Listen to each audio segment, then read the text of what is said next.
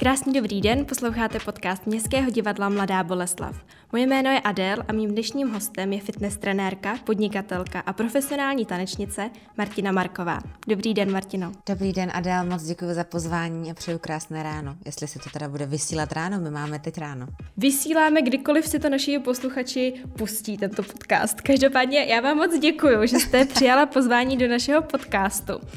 A můžeme asi rovnou takhle na začátek prozradit, že my už jsme tenhle rozhovor jednou nahrávali, ale stala se nám taková nemilá věc a to, že se nám nahrála jenom polovina toho rozhovoru.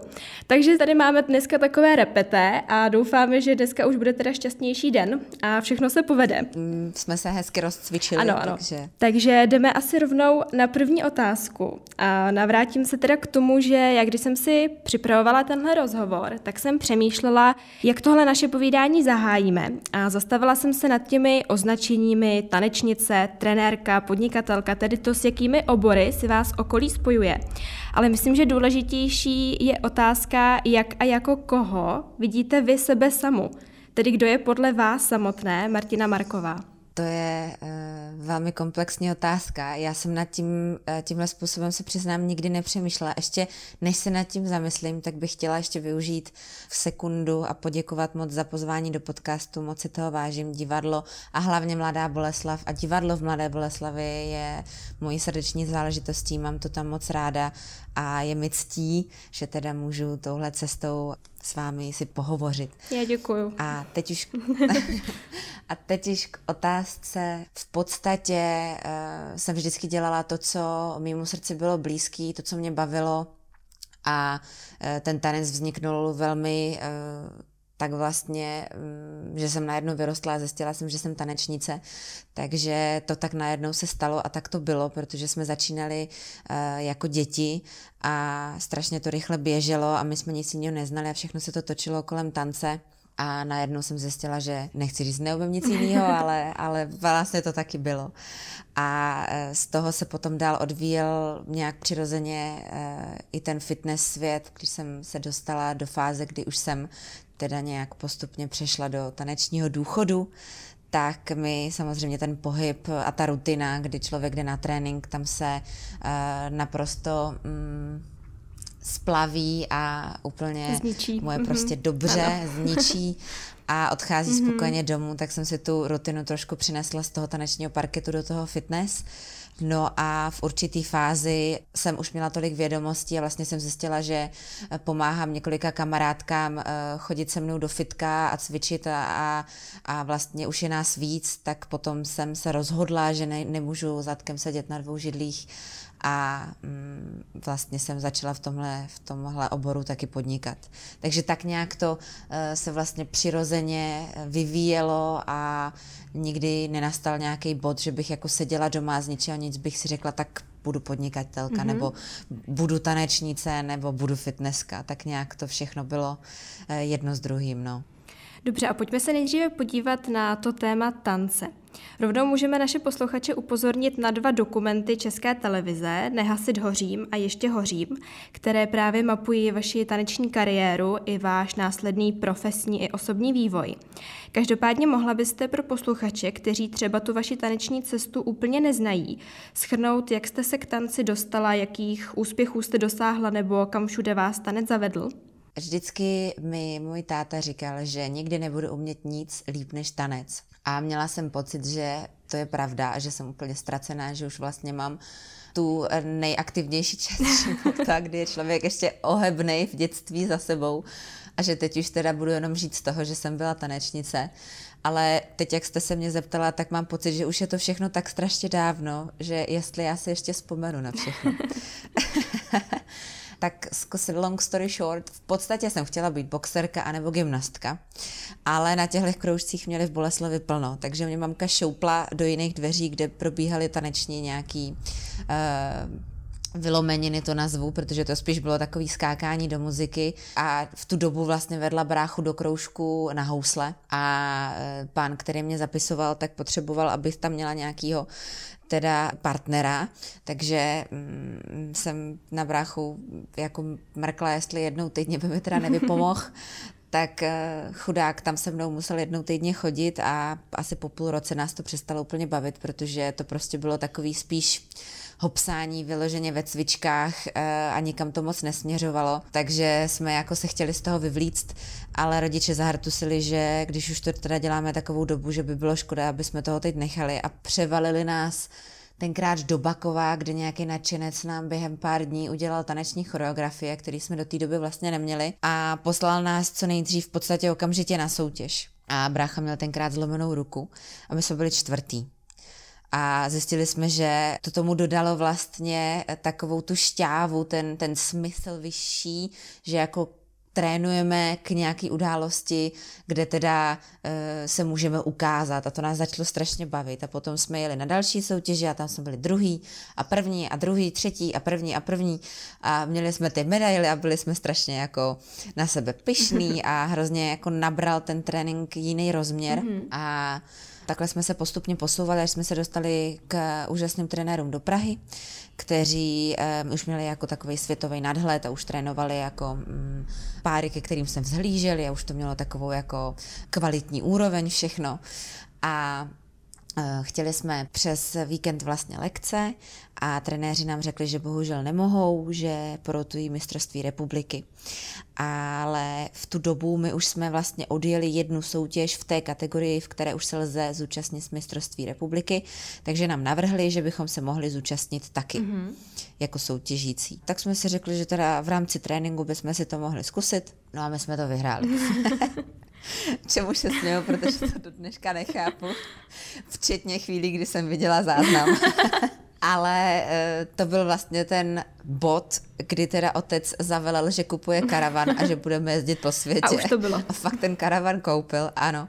A v tu chvíli jsme teda začali jezdit po světě mm-hmm. a um, fakt to začalo nabírat jako už ten směr profesionálnější, kdy šlo fakt všechno stranou a všechny kroužky v tu dobu, kdy já jsem chodila na flétnu a na klavíra, do bambíny zpívat a brácha na housle a na hudebku a nevím na co všechno a motokáry jezdil, tam byl mimochodem tuším třetí v Evropě, mm-hmm. no prostě úplně jako jsme měli rozházený ten rozhled a ty obory a najednou se to všechno zcvrklo jenom na ten tanec. A všechno, co jsme od té doby začali dělat nebo dělali, bylo kvůli tomu, aby jsme byli lepší v tanci. Mm-hmm. Takže v tu chvíli se to všechno jako změnilo. Pak už jsme znali jenom ten tanec. Vlastně mezi tím jsme měli ještě spousta neúspěchů a úspěchů, který směřovali ten další život. Jeden z neúspěchů nás vlastně dostal do Ruska, protože otec, když viděl, že jsme teda neuspěli, sice jsme byli o sto párů dál než všichni Češi, ale to bylo úplně jedno, protože my jsme prostě byli až nějaký devadesátý a to je ne- nepřijatelný. Takže běžel za otcem, respektive tenkrát jsme si mysleli, že trenérem toho, co vyhrál, což byl Rus, a lámanou e, ruštinou, tenkrát ještě co se učil na, na, na střední škole, se domluvil, že by jako teda potřeboval, aby on nás naučil to, co umí ten jeho syn. No a ten mu nějak odpověděl, dal mu adresu a za pár dní jsme byli spakovaní a, a odletěli jsme do Ruska s bráchou a tam nás vyzvedl nějaký taxikář a vůbec jsme mu nerozuměli. A my jsme jako říkali, kam to jedeme? A on říkal, je to nedaleko Moskvy. Sp- spokojně, spokojně. To... No a šest hodin jsme jeli tím taxikem teda někam nějakým lesem. Až jsme přijeli k městečku, kde teda byl taneční klub, kde jsme trávili mnoho času. Pak po nějaký době jsme se vrátili a opět jsme jako byli mezi tou špičkou. Takže takhle nějak ty úspěchy a neúspěchy udávaly směr našeho života. Až jsme teda zjistili, teda já jsem zjistila, že nejsem úplně šťastná. Samozřejmě mezi tím byly nějaký e, jako úžasné momenty, e, mistrovské tituly a tak dále, ale ono už v určitou chvíli nešlo o ten úspěch jako takovej, mm-hmm. ale o to, e, zda je náš otec spokojený s naším výkonem. Takže já už jsem jakoby cítila, že si vůbec ten tanec samotný neužívám a nic okolo toho, protože stejně nakonec se mi klepaly kolena, co řekne táta. Samozřejmě čas letěl a my jsme dospívali a začali jsme mít i svůj názor, nejenom jakoby jsme nebyli už děti, který poslouchali, co rodiče po nich chtějí. A začali jsme prostě chápat, že třeba nám spousta věcí i utíká a že možná bychom chtěli i zkusit jít do kina, nebo zkusit mít třeba frajera, frajerku, nebo, nebo zažívat takové ty normální mm-hmm. věci. Já se přiznám, že teda spíš já, protože já jsem taková bezprostřední a co cítím, tak většinou jako řeknu. Možná někdy i dřív, než jsem vůbec si uvědomila, že to tak cítím. Začala jsem vnímat, že prostě mě to nenaplňuje, protože mám prostě spíš víc z toho stres a a starosti a ta radost, kterou jsem mívala kdysi dávno, tak už prostě se vytrácí. To všechno je vlastně popsané i v tom druhém dokumentu, který byl takovým nějakým vysvětlením, proč jsme z té taneční scény najednou zmizeli, protože to bylo fakt jako ze dne na den, kdy můj otec by vůbec nepřijal situaci, kdy já bych jako řekla tati, tak jako já končím. To nepřipadalo v úvahu. Takže jsem to nejdřív nějak řekla bráchovi, že nevím, co chci, ale vím, že tohle nechci. Ten to pochopil a okamžitě v kariéře pokračoval dál a e, měl spousta partnerek, nebo nechci říkat spousta, ale prostě jako e, byl jak vzteklej pes, který prostě sehnal za tím úspěchem, což bylo v té době samozřejmě správně.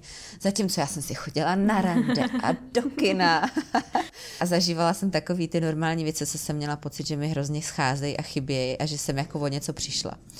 No a asi po měsíci jsem zjistila, že teda jako už jsem si to zkusila a že mi ten tanec chybí. A ten tanec, ten taneční svět je natolik malej, že je to prostě nějaká komunita, že v momentě, kdy jsem ohlásila, že teda hledám partnera, tak chvíli na to jsem měla několik nabídek mm-hmm. a byla jsem úplně v šoku. A to jsem do dneška, že se mi ozvali partneři, kteří jsem, normálně jsem byla až zahambená, že budu dělat v ostudu, že asi nemají tušení, že nevědí, jak tancuju, že to bude nějaký omyl. Dokonce se mi ozval jeden ze světových hvězd, tenkrát z profesionální kategorie, což nebo oni vlastně jsou věkové kategorie a pak, když už jako člověk dosáhne toho maximálního absolutního vrcholu v té nejstarší kategorii těch dospělých, tak vlastně a má tu nejvyšší výkonnostní třídu, tak vlastně potom přichází do profesionálů, kde se teda setkávají ty nejlepší. A jeden z těch profesionálů, tenkrát Polák, který byl na, v první desítce na světě, se mi ozval a ozval se, že by to se mnou nejenom chtěl zkusit, ale že teda by jako za mnou přijel do Bakova. Já jsem se říkala, jako, jestli tam někde jsou skrytý kamery, nebo... Tak přijel, moc se mu to líbilo a řekl, že teda bych chtěl, aby jsem s ním odjela do Polska, že by to potřeboval ukázat svýmu trenérovi, jak se k sobě hodíme, jestli to teda jako schválí, nebo jestli to je jenom nějaký jeho vnitřní pocit, že by to mohlo klapat. A já jsem samozřejmě jako zahlásila, že už jsem dávno spalena. Jedeme. A že můžeme teda, věre, jedeme, přesně tak. A to bylo krátce po vlastně ukončení střední školy a od té doby už jsem se nikdy domů nevrátila vlastně. Uh, rodičům jsem oznámila, že teda odjíždím. Čekala mě škola života, kdy jsme cestovali po světě, po Asii, Americe, prostě Rusku, uh, Francii, všech zemích světa, hodně času jsme trávili v Anglii. Potom vlastně naši trenéři se přestěhovali do Hongkongu, kde jsme taky uh, velkou dobu trávili čas a bylo to úžasně obohacující. Já jsem do toho světa jeho tanečního vstupovala s obrovskou pokorou a strachem a zároveň rozbušeným srdcem, že je to pro mě obrovská výzva, protože jsem teda věděla, že když budu s proměnutím držet hubu a krok a šíleně makat, takže možná neudělám ostudu. Měla jsem pocit, že jestli tohle se teda povede, takže uh, už snad nic od života nepotřebuju. Nakonec po spousta úspěších, teda úžasných, byli jsme ve finále světových soutěží, uh, byli jsme uh, vlastně na světovém šampionátě v Paříži šestý, vícemistři Polska, protože vlastně tenkrát Polák, zároveň i tančící s, Bel, s Belgičankou, vlastně byl zároveň i mistr světa, takže tam ta konkurence byla paradoxně velká. Mm-hmm. No prostě dostala jsem se do komunity, která pro mě byla nedosažitelným nebem, takže to bylo něco úžasného, ale zároveň jsem i velmi rychle tím pádem zjistila, v tomhle věku, kdy ten, ten můj partner byl o jedenáct let starší a měl prostě už na ten život jiný pohled mm-hmm. a měl jiný zkušenosti za sebou, že máme e, trošku jiný od života požadavky a ty naše cesty se rozešly. Mm-hmm. No a v tu dobu jsem zkoušela ještě v tom Polsku zůstat, samozřejmě nechtěla jsem se vracet, ale nakonec e, potom jsem se vrátila a pracovala jsem v Praze v jedné z největších tanečních škol, tam byli na mě strašně hodný a bylo to úžasný. a přišla nabídka ze Star Dance, mm-hmm. takže se ten kolotoč zase tak strašně tady roztočil, že jsem úplně zapomněla, že chci nebo nechci soutěžit dál a tak nějak jsem se dostala do, do toho postavení trenérky. A už jsem se někdy tomu, k tomu soutěžení nevrátila, protože jsem si tak nějak i uvědomila, že už to vlastně nechci. Že i když jsem nedosáhla toho pomyslného nebo i reálného vrcholu, té medaile zlatý, tak jsem si i uvědomovala uh, velmi intenzivně, že v tom tanci prostě to tak vždycky bylo, že ten držitel té úrovně výkonnostní je ten partner a v momentě, kdy člověk ztrácí toho tanečního partnera, tak ztrácí svým způsobem i to postavení. Mm-hmm. A já jsem měla další nabídky z Ameriky, Hongkongu, Itálie a věděla jsem, že teď teda, když se rozhodnu, tak ten člověk si vybírá primárně samozřejmě tanečního partnera podle toho, jaký má úspěchy, jak tančí, nějakýho prostě renomé a vizáže a prostě nějakýho tanečního stylu a tak dále, ale vlastně, co s tím ruku v ruce jde, je to, že v okamžiku, kdybychom se rozhodli, že nám to sedí, že spolu budeme tančit, tak já si pakuju věci, stěhuju se za ním a začínám od znova. Buduju, uh, buduju vlastně kariéru s ním, buduju si uh, nějaký zázemí lidský, buduju si zázemí pracovní a tak dále. A uh, představa, že po třech nebo vlastně třech letech jsem skončila s tím Polákem a že bych další dva roky třeba byla v Itálii, možná deset let, možná jeden rok, půl rok a zase bych se někam stěhovala. To mě tak strašně děsilo, to bylo tak jako nejistý, nejistá budoucnost, že jsem si řekla, že prostě, i když to znamená nějakým způsobem opustit ten taneční svět, si to budovat sama. Mm-hmm. Prostě mít něco, co když na čem začnu pracovat a budu vědět, že tomu dávám jako hodně, takže to není něco, co mi jako ze dne na den zmizí. Takže tam i nějak začalo to přemýšlení, že bych teda měla budovat si já svý zázemí a možná i trošku to, ta podnikatelská myšlenka, ten podnikatelský záměr. Tím pádem takhle začala i ta cesta k fitness. Tím pádem takhle nějak začala i cesta k fitness, protože samozřejmě tanečnice, která přestala s tanečními tréninky, začala být bejvalá tanečnice. to znamená, to znamená, už to nebylo, co to bejvávalo. A začala, začala jsem to pociťovat a my jsme vždycky, kromě tanečních tréninků, samozřejmě měli spousta sportovní průpravy. Mm-hmm. Takže fitko pro mě nebylo neznámý prostředí. My jsme chodili vlastně na přípravku na baletní konzervatoř, chodili jsme na spinning kvůli fyzičce, chodili jsme na, měli jsme atletického trenéra. To si pamatuju, jak nám prostě sestavoval tréninky, běhali jsme v písku a, a ve štěrku a ve vodě a různý takovýhle věci. Takže my jsme byli zvyklí i do fitka chodit všude, takže to pro mě nebylo neznámý prostředí a tam jsem chodila a hodně dlouhou dobu jsem se tam dost motala, protože je rozdíl přijít tam s někým, kdo vám říká, co máte dělat. Což jako vám dělá vlastně takovou tu jistotu, že nevypadáte jako blázen, protože vlastně ten člověk asi ví, co dělá a vy plníte rozkazy. Mm-hmm. Takže e, jsem měla takový ten pocit bezpečí a potom, když jsem tam chodila sama, tak jsem pokukovala po lidech, co dělají a nenápadně se to snažila napodobovat. Ačkoliv jsem absolutně netušila, teď se v tom možná pozná spousta lidí, ačkoliv jsem absolutně netušila, co jako vlastně cvičím a jestli je to správně. Pak jsem zjistila, že osmkrát týdně cvičím biceps a potom jsem stejně nakonec skončila na páse, protože tam jsem měla jistotu, že jako nic nepokazím. Takže přesně, když ke mně přijde nějaká teď slečna a, a, a vypráví mi tenhle příběh, že jako furt jenom je na páse, tak přesně vím, o čem mluví. No a potom jsem zjistila, že teda když už tam trávím tolik času, že by to chtělo to se v tom trošku vyznat. Takže jsem oslovila trenérku, která tomu dala nějaký systém, a začala mě seznamovat i s tou nedílnou součástí toho cvičení, což je ta strava.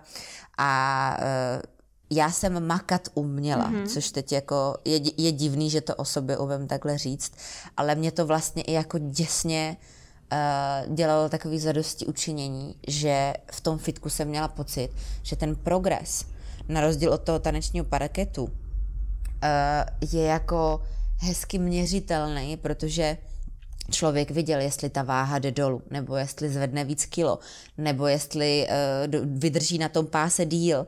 A tak mi to jako hrozně dělalo dobře, že svým způsobem dokáže člověk jako vidět to svý úsilí do jistého momentu, samozřejmě do jisté míry. Takže já jsem strašně držela.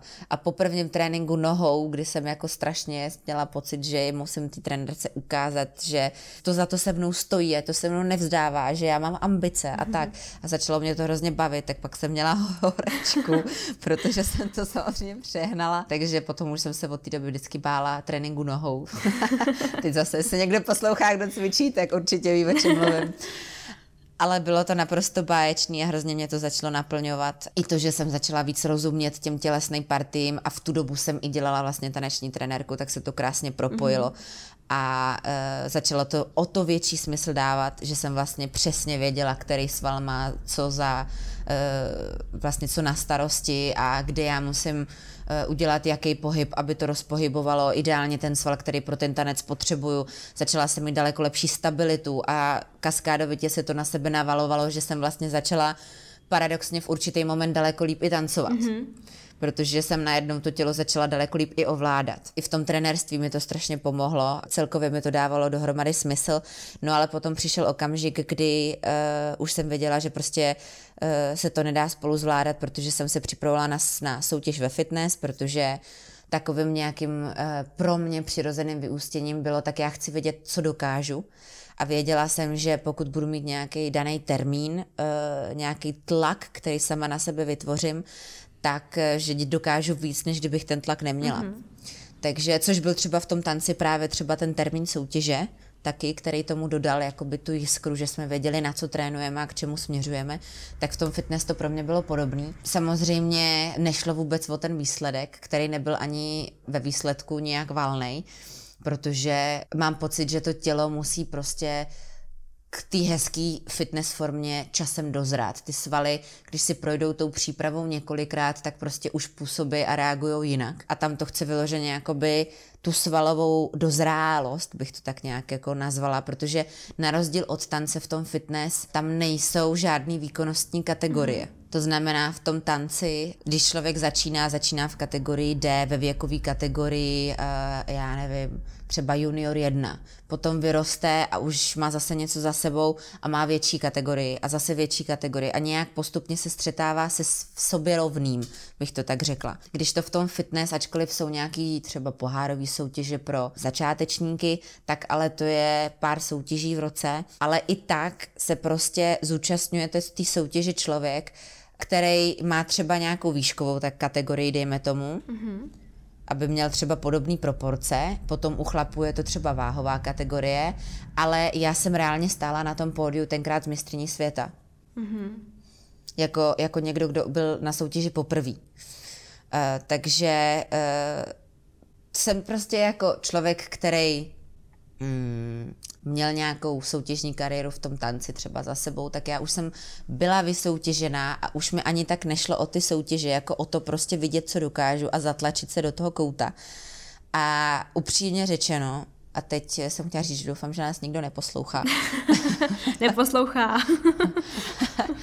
Tak to fitness soutěžní, a teď mluvím uh, ne za všechny, ale za sebe přímo, mm-hmm. na, za můj osobní náhled, za můj názor, nemá se zdravým životním stylem vůbec nic společného. Mm-hmm.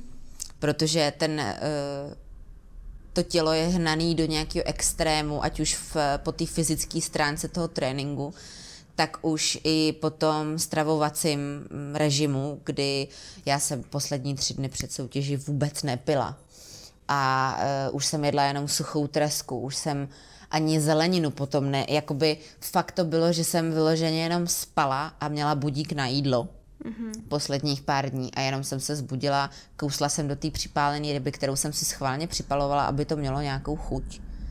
A zase jsem šla spát, protože jsem byla naprosto vyčerpaná a jenom jsem chodila na tréninky, na kardio a uh, měla jsem vypočítaný, co prostě mám jíst a ani o kousek navíc. A v podstatě, když to člověk dělá profesionálně nebo závodně, tak teď v tuhle chvíli skládám obrovský hold všem, protože je to tak strašně mm, omezující pořád si hlídat, abych měla správnou gramáž, abych prostě uh, vodila ten trénink v ten daný čas, abych měla odjetý to kardio, abych prostě měla všechno navaříno.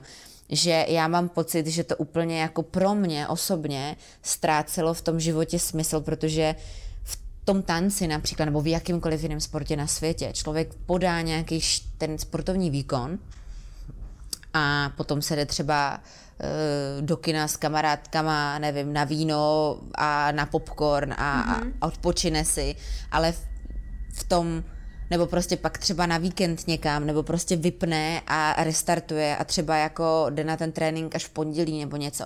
Když to v tom, v té kulturistice a v tom fitness, prostě ten režim je non-stop, tam není jenom to o tom tréninku, ale o tom, že non-stop si hlídám stravu, non-stop si hlídám gramáže, non-stop si hlídám prostě ty makronutrienty. A je to fakt jako nekončící řehole. Hodně Takže svazující. Hodně svazující hmm. a uh, ta pohoda v tom životě, která si myslím, že do jisté míry je zajištěná, můj názor, i tím, že člověk prostě si dá, co má rád v té stravě. Mm-hmm. A že uh, většinou to sociál, sociální Uh, jak to mám říct, ten sociální život je spojený i s tím, že člověk jde s někým na kafe, nebo přijde na návštěvu něco mu nabídnout, nebo někdo má narozeniny, je narozeninová party, dá si dort, s přítelem výročí, je někde venku na výletě, má hlad, koupí si prostě zmrzku. Neříkám, že je to pořád, ale podle mě to k té pohodě patří, že nevím, co bude, nevím a prostě přizpůsobím se.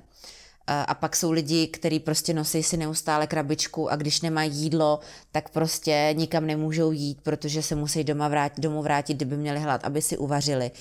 E, nemůžou prostě třeba, zažila jsem několikrát, že třeba přítel je kameraman, že natáčel a museli v půlce přerušit natáčení, protože prostě ten kulturista opravdu říkal, že prostě bude katabolický, že se musí najíst, okamžitě se musí najíst. Jo? Mm-hmm.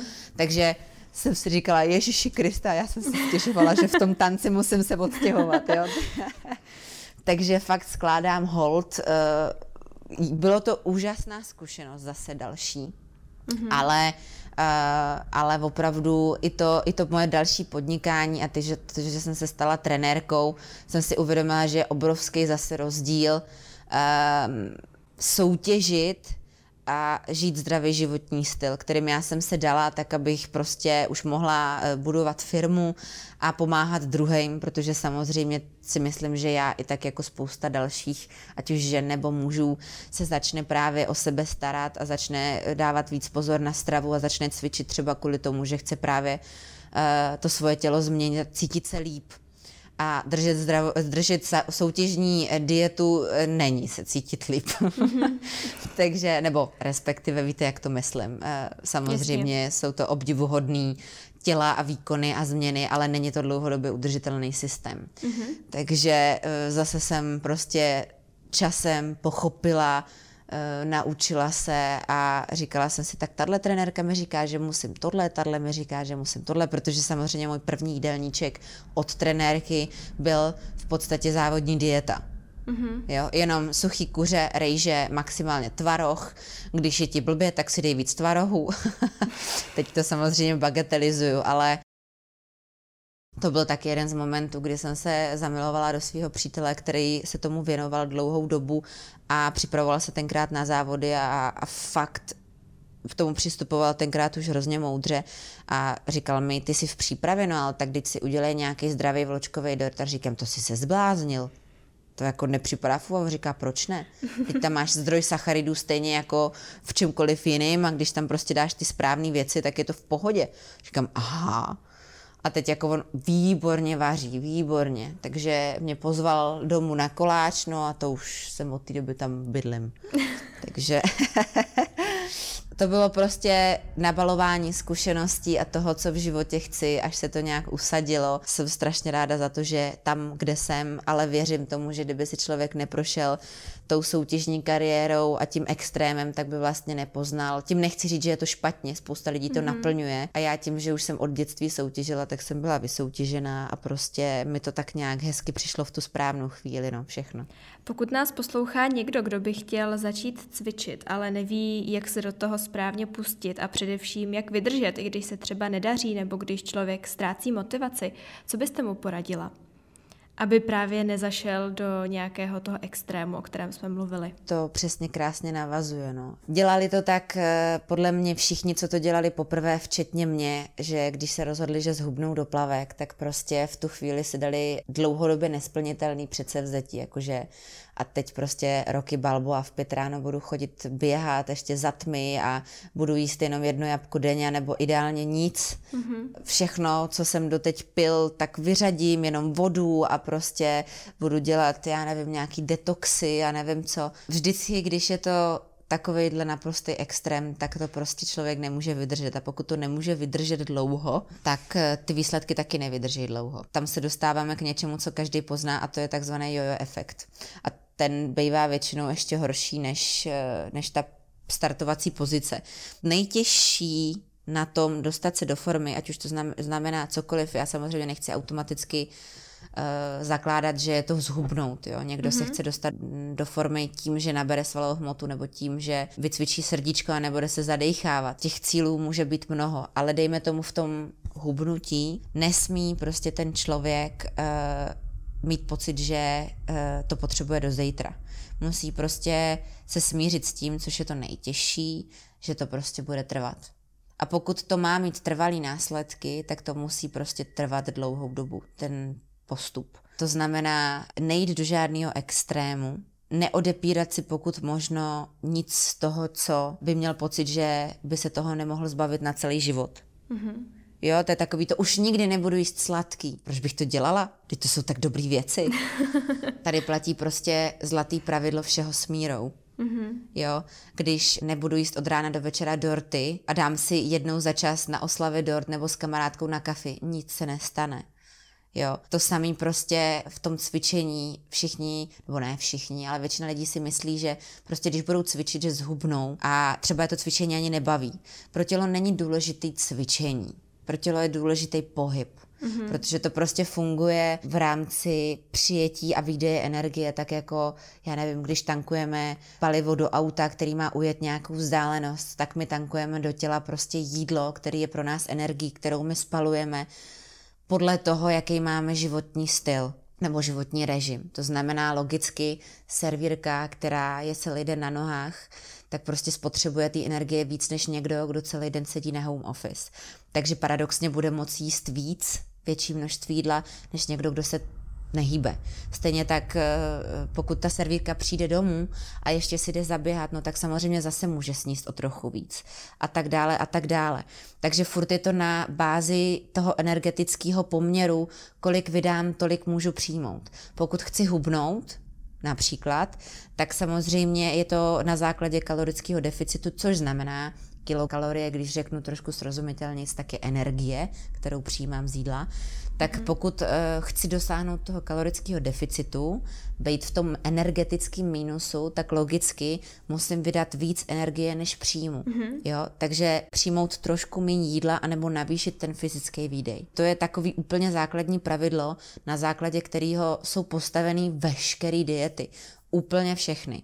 A je úplně jedno, jestli vyřadím sacharidy, budu vlnit sacharidy, budu jíst nízkosacharidovou dietu. Je to úplně jedno, jakou dietu nebo jaký typ stravování si zvolím, vždycky tam musí být ten kalorický deficit. Pokud tam není, tak to tělo prostě, jo, kdybych vyřadila sacharidy, ale jedla jak sto dvacet kilový chlap, nedává to smysl, proč bych hubla. Mm-hmm, když prostě přelí... mm-hmm. jo, když přelívám paliva prostě do auta, který Jasně. tolik paliva se tam ani nevejde, tak prostě u auta přeliju a tělo si to uloží. Abych dlouhodobě to vydržela ten režim, tak je potřeba se zamyslet, buď teď je internet plný informací, pokud si člověk zadá kalorický deficit, určitě se dočte spousta, spousta informací. Samozřejmě to samo studio může být zavádějící, protože tak, jak je tam spousta věcí správně na tom internetu, tak spousta věcí je tam matoucích, protože ideálně člověk podává informace, které působí jednoduše.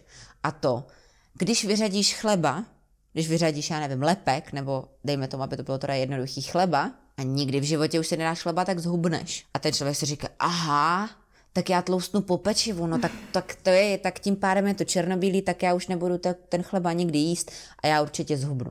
A možná zhubne, protože tím pádem bude míň jíst, protože nebude jíst už jakoby, uh, bude jíst všechno, co do, do posud, minus ten chleba třeba, mm-hmm. jo, ale možná taky ne, protože začne jíst všeho ostatního o to víc. Takže to jsou takové zavádějící informace, které působí jako bezpečně, že vlastně člověk ví, co má dělat, ale bohužel takhle to nefunguje. Takže žádný třicet dní pytlíčkový stravy, protože co za těch třicet dní se stane. Jednou jíst člověk musí začít. Pokud neví, jak na to, neví, co byl ten důvod, proč hubnul, respektive pokud na něčem hubne a není schopný to dlouze udržet, tak to stejně nebude mít ty výsledky, protože ta váha se vrátí, anebo to bude ještě horší. Takže buď sám si to nastudovat, anebo oslovit někoho, kdo mu ne napíše plán na míru, ale který mu ideálně vysvětlí, na jakým principu je to založeno. Tak, aby ten člověk samozřejmě na tom plánu třeba si to vyzkoušel, jaký množství je správně, jaký recepty, jaký potraviny mu vyhovují, jako takový odrazový můstek, ale dál už vlastně věděl potom do budoucna, jak se od toho plánu oprosťovat, odprosťovat, a, nebo oprosťovat, odprosťovat, teď si jsem jistá. To je ta moje jazyková deformace, omlouvám se, protože jak bychom žili chvíli v Rusku a pak jsem žila s Polákem a teď žiju se Slovákem, tak já vlastně už vůbec nevím, jestli to říkám správně, ty věci. Kolik jazyků vůbec ovládáte za tu dobu, takhle co jste no prošla teď, teď tolika právě, státy? Teď už právě uh, ani jeden správně.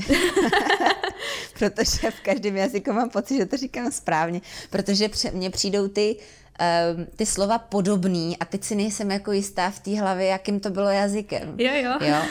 A, takže to je takový, mm, třeba to by bylo zase na další podcast, ale v Polsku mi říká maminka toho partnera, že ať udělám krokety na oběd, mm-hmm. že jsou v mrazáku. Říkám, ježiš, tak to bude jednoduchý, krokety to dám smažit a v pohodě. No jo, jenomže v tom mrazáku žádný krokety nebyly. Tak jsem voloupala brambory a udělala jsem brambory a ta maminka přišla a říkám, nezlobte se, zrobila ziemniaki, že jako jsem udělala teda brambory. A ta paní, a ta paní říká, proboha, a říkám, no já jsem je tam nenašla. Ona otevřela první šuplík a vyndala maso. Ona říká, ona se říká jako tady těm krutím, nebo prostě těm plátkům masovým krokety. A takovejhlech jako úblbů, kdy prostě oni mají, třeba to bych mohla vyprávět a vyprávět, že já jsem začala tam teda nějakým způsobem si vydělávat, učit. Začala jsem s malejma dětma, uměla jsem tenkrát jenom dobře rusky, mm.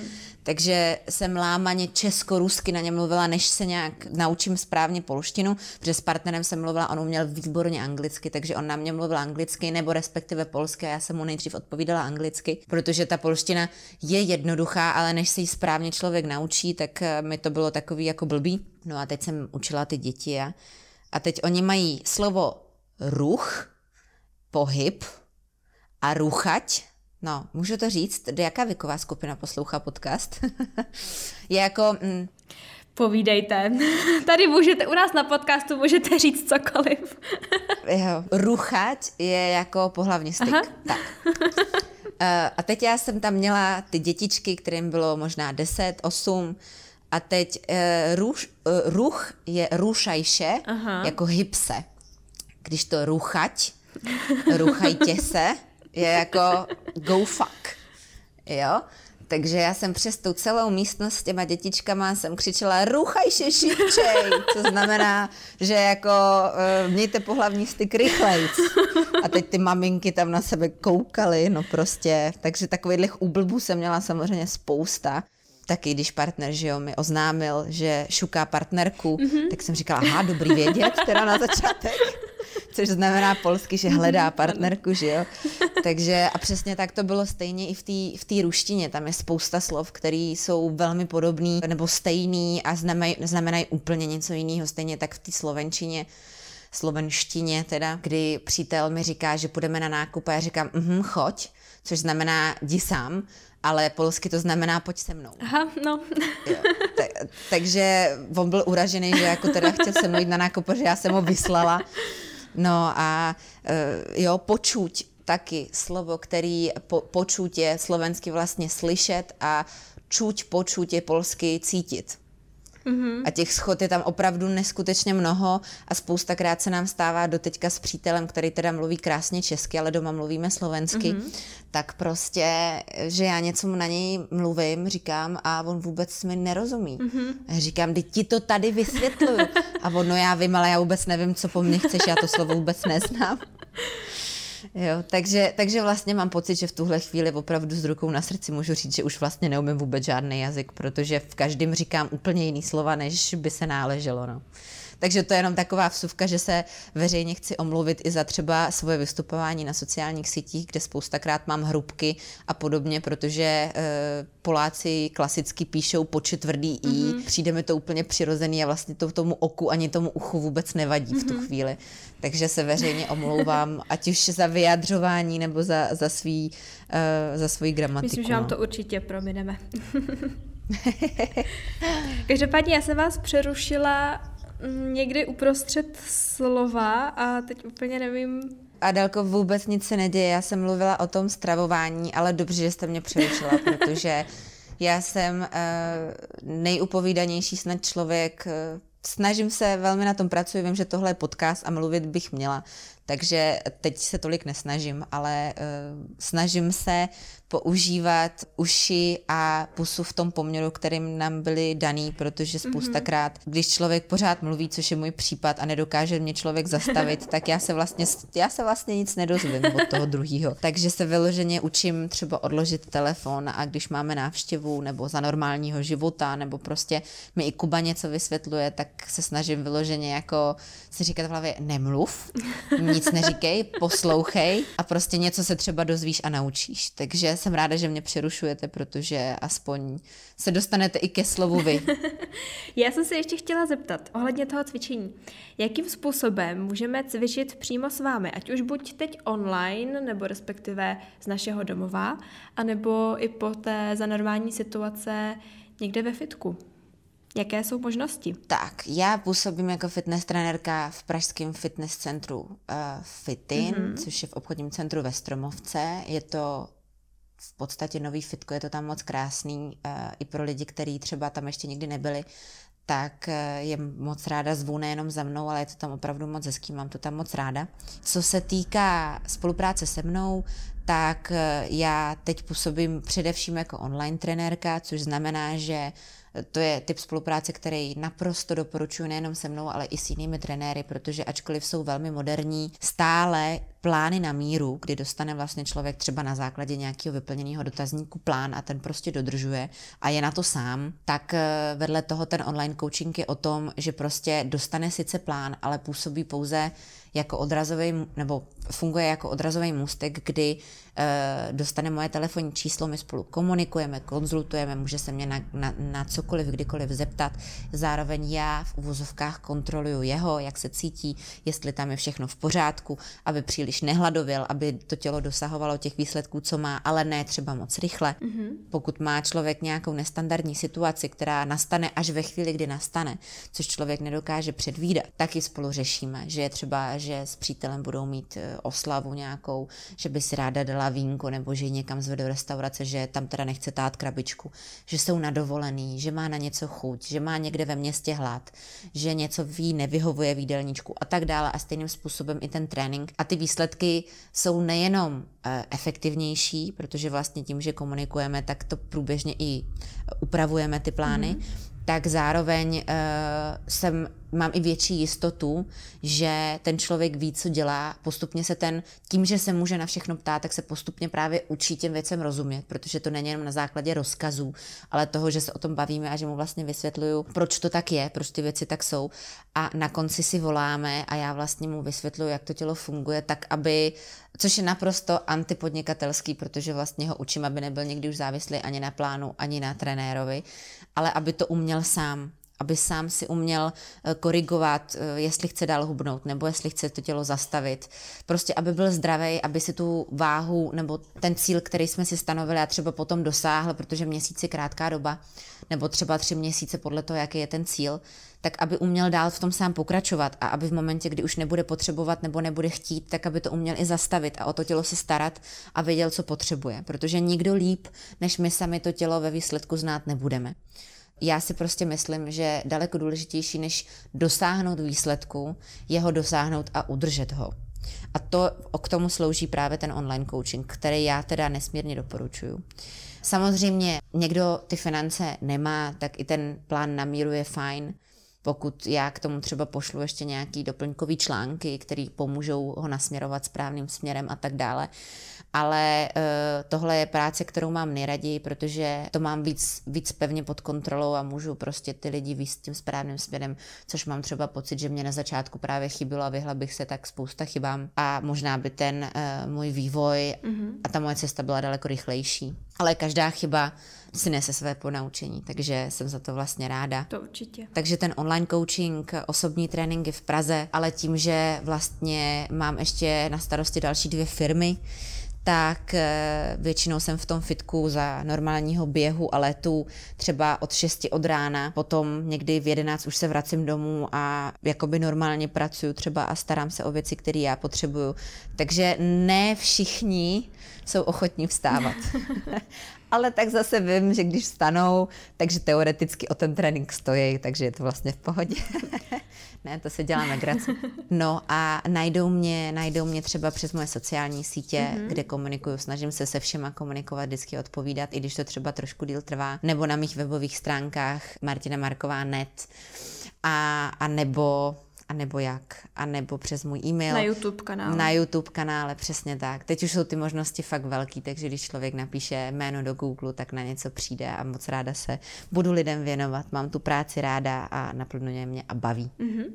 Jak jsme mluvili o tom, jak si udržet motivaci, tak kde vy sama berete motivaci, ať už ke cvičení nebo celkově do života? To je velmi hezká otázka, na kterou bych měla velmi ráda odpověď, ale... Mm, nejsem nad člověk v tom smyslu, že bych e, měla nějakou geniální odpověď, že jako neustále motivovaná jsem a takhle. Ono, já jsem poslouchala krásnou audioknihu od Tomana e, Motivace jako smrad, tu doporučuju. Mm-hmm. Tam vlastně vysvětluje, že pokud je to vnější motivace, což znamená, že teď jako vidím nějaký motivační video nebo nějaký citát a nabudí mě to, tak to je sice super, ale ta prostě nikdy dlouho nevydrží. A že ta důležitá, která mě vede k tomu cíli systematicky a dlouhodobě a která je vlastně základem pro tu úspěšnost, je ta vnitřní motivace. A to je ta, kterou já cítím v sobě sama a nikdo mi ji nemusí připomínat a oživovat. To znamená třeba v tom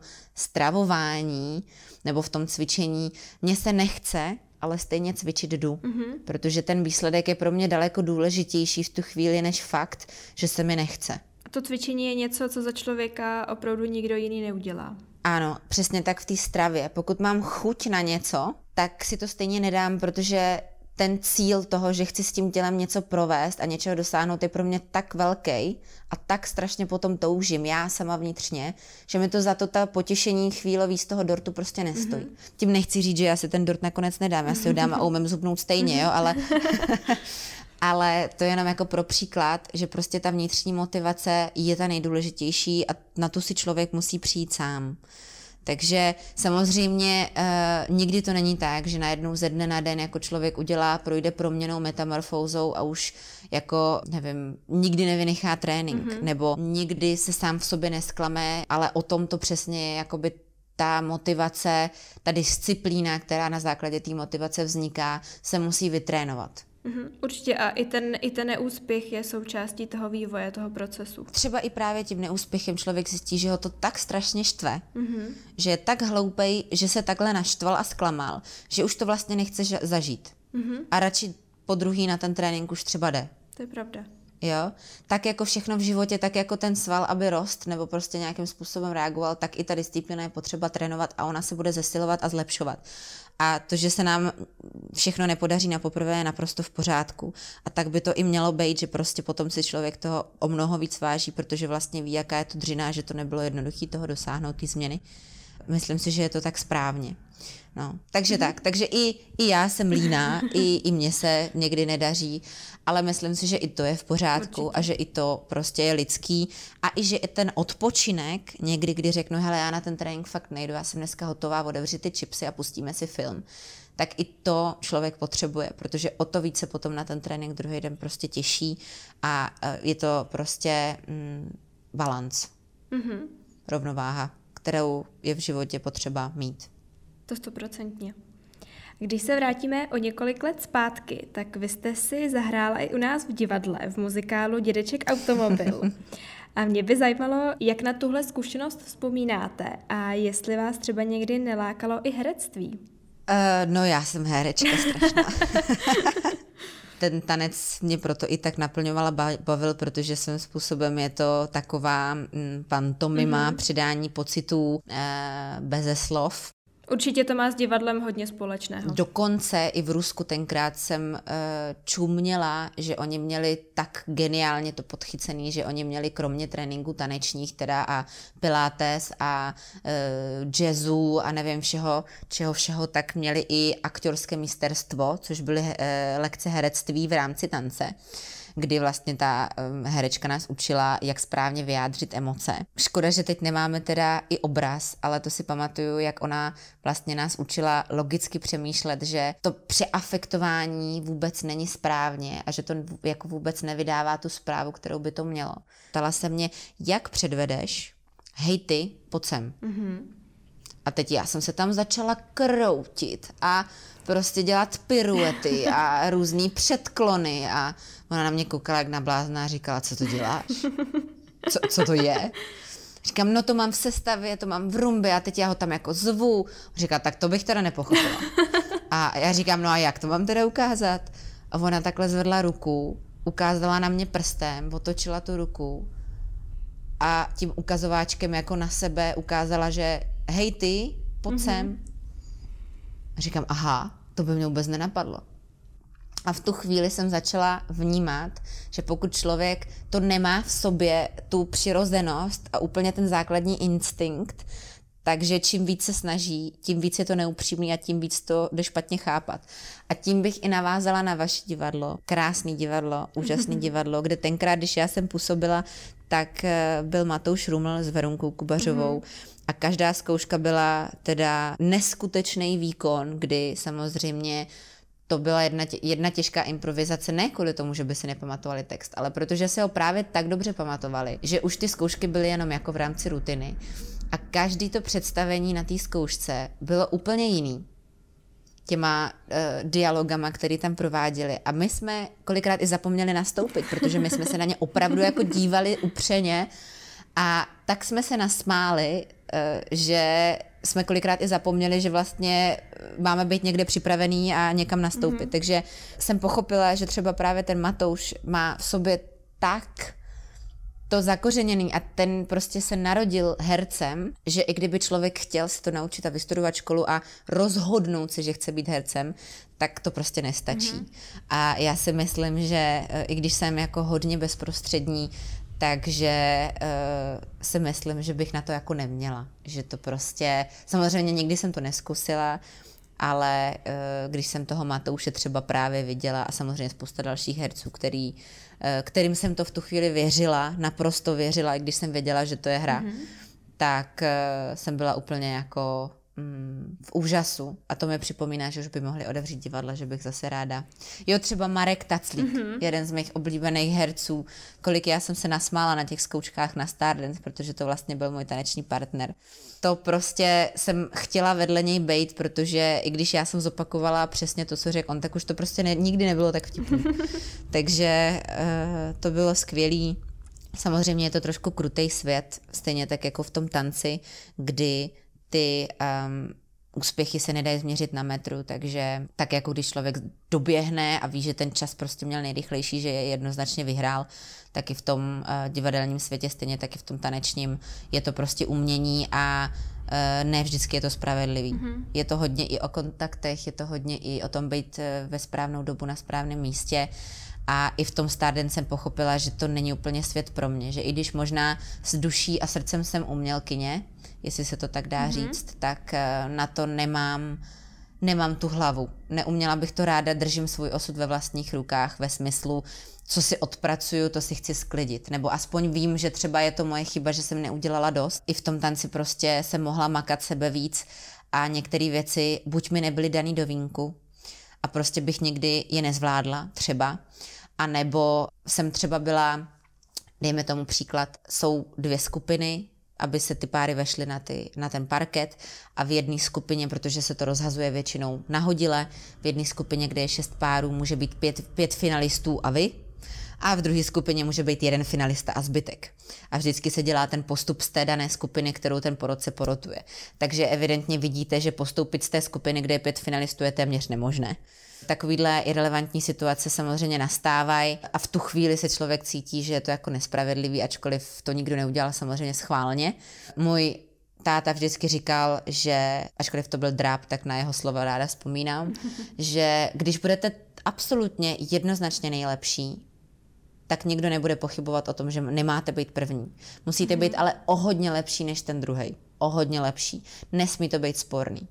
Takže právě i proto my jsme jezdili do toho zahraničí, aby jsme prostě měli tu ruskou školu, aby jsme dotahovali na... Jakoby to Česko pro nás už v jednu chvíli nebylo měřítkem. My jsme potřebovali být jako ve světě úspěšní, abychom věděli, že v Čechách, a teď to vyzní strašně, ale abychom v Čechách jako měli zajištěný, že budeme nejlepší, mm-hmm. jestli mi rozumíte. Chápu. I tak to bylo mnohokrát sporný a i tak se mi stalo, že jsme dostali od všech porodců jedničky a jedno, od jednoho samý šestky, protože bylo vždycky párů šest ve finále, protože e, s tou holčinou, která s náma soupeřila, tak chodil, což nikdo nevěděl, takže my jsme dostali šestky, oni dostali jedničky mm-hmm. a takovýhle situace se prostě děly a nikdo to moc neřeší, takže, takže i ten divadelní svět, i ten taneční svět a jakýkoliv umělecký je velmi krásnej, velmi obdivuhodnej, ale velmi těžký. Tak samozřejmě každá práce a, a každý nějaký mm, typ eh, toho, kde se člověk pohybuje, tak má svoje úskalí a svoje plusy,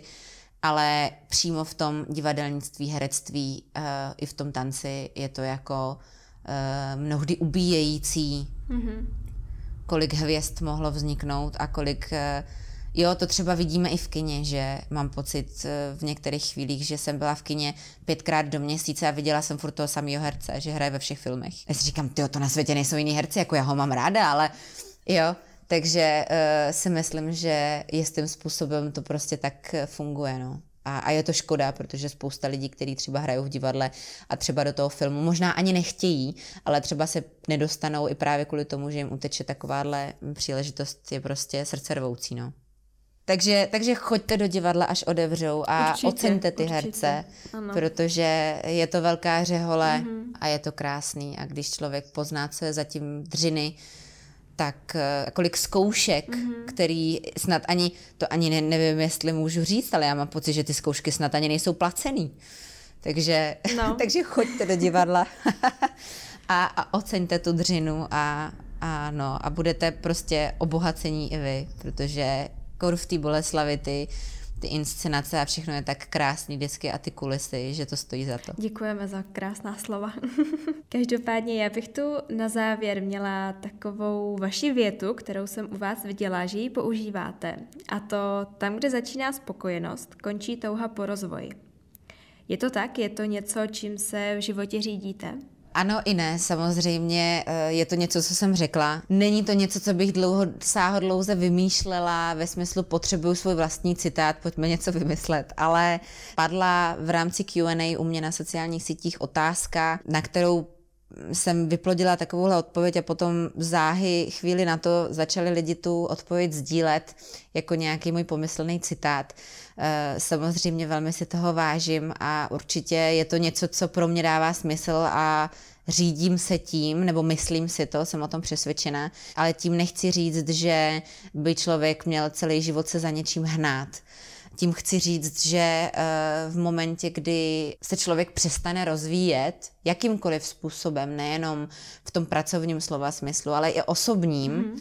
třeba naslouchat lidem, zjistit, co by na sobě mohl změnit nebo zlepšit, nebo nějakým způsobem vyjít vstříc, dělat kompromisy, naučit se něco nového, tak začíná zakrňovat. A v tu chvíli, protože ten svět se mění a je rychlej a rychle se vyvíjí, tak prostě je to pro toho člověka, si myslím, hodně těžký.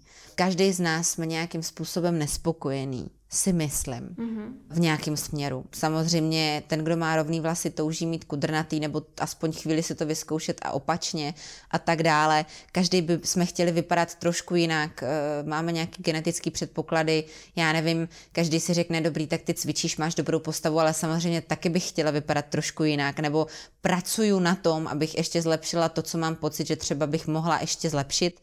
Neskutečným způsobem mě to nabíjí už jenom to, že vím, že pokud nějaký problém je a znám na něj řešení, respektive vím, jak se přiblížit jeho řešení, tak mě neskutečným způsobem nabíjí, že na tom pracuju. Ani ne tak jako ten samotný výsledek, protože stejně až tu postavu zase trošku změním, tak budu mít pocit, že zase bych ji mohla trošku změnit. Takže on je to takovej možná nekonečný běh, mm-hmm. ale myslím si, že ta cesta v tom životě, toho být ochoten na něčem pracovat a něco měnit, je to moudro a ta pokora, kterou tím životem prostě získáváme.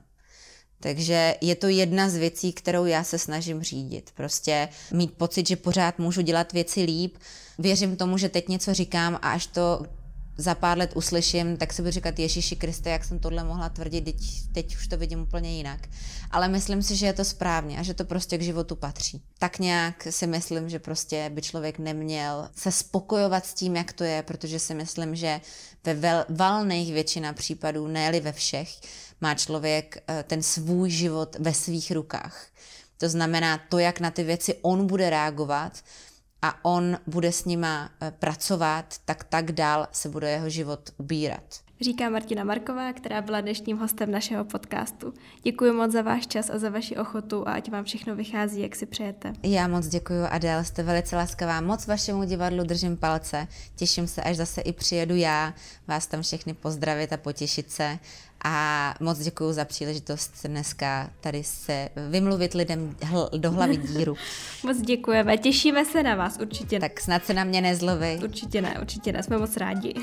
Děkujeme. Moc děkuji. A vám posluchačům děkujeme, že jste si náš rozhovor pustili, mějte se krásně a naslyšenou za týden. Naslyšenou.